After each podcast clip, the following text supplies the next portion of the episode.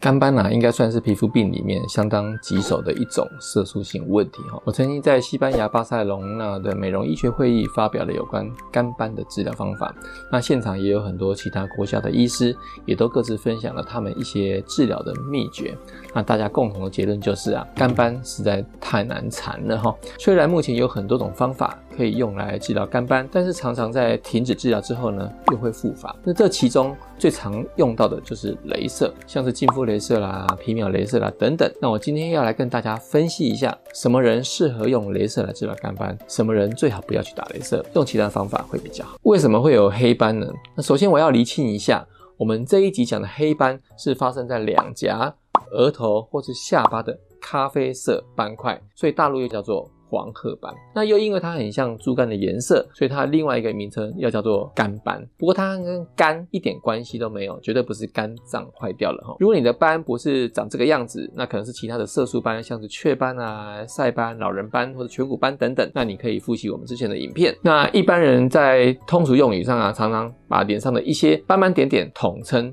叫做黑斑，它又叫做欧斑。不过在医学上讲的黑斑，它是有它的特定形态，是独立的一种色素性的皮肤病。那黑斑呢，一般大概在三四十岁左右就会开始长，而且女生和男生的发生比例相差非常悬殊，大概是九比一。那我们之前已经谈了很多它形成的前因后果，我在这里简单帮大家复习一下哦。在早期，大多数的医师啊都觉得肝斑大概跟雀斑、晒斑一样，都是黑色素制造太多所引起的。那黑色素会制造太多，和太阳光里面的紫外线照射有关，所以大家都以为只要做好防晒，擦一些淡化色素或是美白的保养品或是药品等等，斑就可以退掉。But 人生最重要的就是这个 But，医师们开始发现说啊，诶，奇怪，为什么擦了美白的保养品之后，斑有退掉没有错哦，但怎么一旦停擦，斑又跑回来了呢？啊，后来经过很多专家的研究，才发现说，原来不止紫外线，包括我们体内的表皮细胞、体内的荷尔蒙、皮脂细胞、真皮层里面的纤维母细胞、肥胖细胞，还有微血管的增生等等，也都会刺激黑色素细胞产生黑色素。如果你不解决这些上游源头的问题，只处理下游的黑色素这个结果，那么肝斑就很容易一直复发。所以这就是为什么我们会观察到几个现象哦，像是一些肝斑的患者，你注意看的话，它的黑色素里面还会有一些血管丝，就是我刚刚讲的这些微血管的增生就会分泌一些物质来刺激黑色素细胞产生黑色素。还有像比较新的细骨电波，它会将真皮层比较老化的纤维母细胞给淘汰掉，换成比较年轻。身强力壮的纤维母细胞就可以改善肝斑，这也证明了我刚刚讲的真皮组织的老化，它也是造成肝斑的一个重要的因素。那你的黑斑适合打镭射吗？或者是说什么样的肝斑患者适合用镭射来治疗呢？首先，最重要的事情就是要分清楚你的肝斑是属于不稳定型的肝斑还是稳定型的肝斑。什么叫做不稳定型的肝斑呢？简单来说啊，就是你的肝斑。很容易随着外在或者是内在的变化，颜色变得更深或者变淡。外在的环境，举例来说，像有一些女生，她会因为去泡个温泉、去烤箱或是蒸汽室这些比较高温的环境，或者是下个厨房做个菜，稍微一点点热，甚至不小心晒到一点点的太阳，肝斑就立刻变黑。或者是范围扩大，那这是属于外在的因素。那也有内在的因素哦，包括像是你的情绪啦、你的压力，或是体内的荷尔蒙的变化。像是如果你刚刚和老公吵架，或者是骂小孩子，心情不好，或者是睡眠品质不好，有失眠，或者是你工作上的压力很大，老板给你很大的压力，或者是说你的生理期来了等等这些因素，就很容易让肝斑变严重的话，这就是属于不稳定型的肝斑。那不稳定型的肝斑，它代表的就是说你的黑色素细胞除了会制造大量的黑色素以，以外呢，它本身也很敏感，很容易受到一些风吹草动而活化。这就好像一个人，他除了脾气不好，他还很容易被激怒，稍微一言不合，他就会拿出球棒来打人。反过来说，如果你的肝斑啊，不太容易，因为刚刚讲的这些原因的恶化，或者是说变化不会太大，那就是属于稳定型的肝斑。这代表说你的黑色素细胞它只是制造了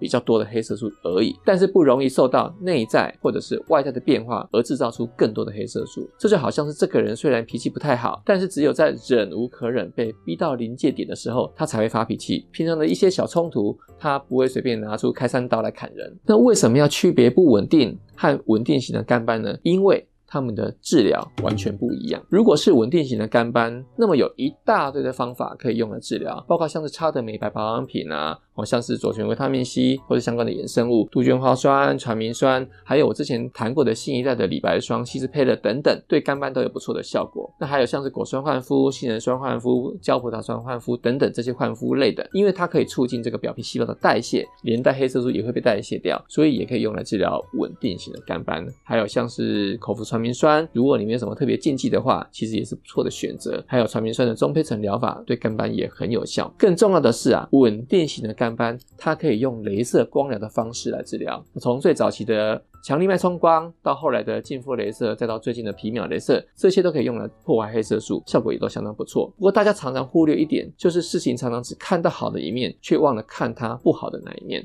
虽然这些镭射光疗的机器，本质上会有一些差异，但是共同点都是利用能量来破坏黑色素。那这些能量呢，就有可能对黑色素细胞产生进一步的刺激，只是刺激的程度每种类型的机器不太一样而已。当你的肝斑是属于稳定期，那这些镭射光疗的刺激呢，就不太会对黑色素细胞产生影响，不会去激怒到它。所以常常治疗几次之后啊，肝斑它就会慢慢的变淡。后续只要你保养的方法正确，就可以维持相当好的状态。但是如果你的肝斑是属于不稳定的肝斑，那就很小。心喽，因为这些黑色素细胞很容易暴怒，这种脉冲光、净肤镭射或者是皮秒镭射的能量，就有可能会激怒黑色素细胞。产生更多的黑色素，这就是为什么有的人肝斑它会越打越黑的原因。有的时候呢，黑色素细胞它虽然不会当下立刻被激怒，它会忍个一段时间，但是没有多久，它会忍不住而大暴怒，又开始制造更多的黑色素。我们临床上看到的就是打了镭射之后有效，斑也变淡了，但是过了一个月之后啊，斑又全部都跑回来了，甚至比原来还要黑。诶，那就有人会问说啊，她以前都没有长斑哦，但是怀孕之后，她的脸上就开始出现黑的两块斑块，这样算是不稳定型的肝斑吗？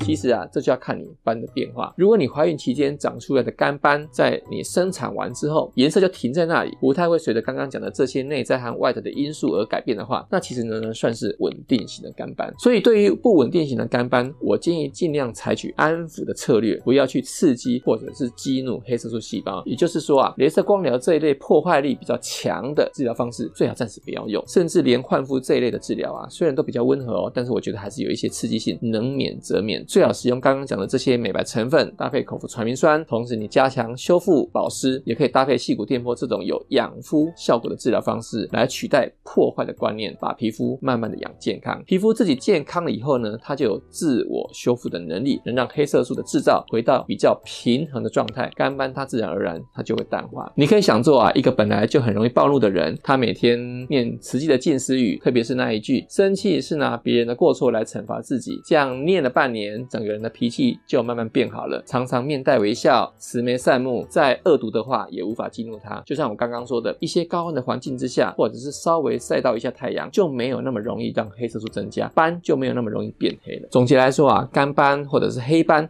它的成因相当的复杂。你在选择治疗方法的时候呢，要考量的因素也很多，特别是你肝斑到底是属于稳定型的肝斑，还是属于不稳定型的肝斑，是一个很大的重点。那当然呢，还有一些其他的因素也会影响黑色素细胞的活性。如果你对肝斑的治疗有兴趣的话，欢迎在下面留言给我，并且订阅我们的频道。我们下次见。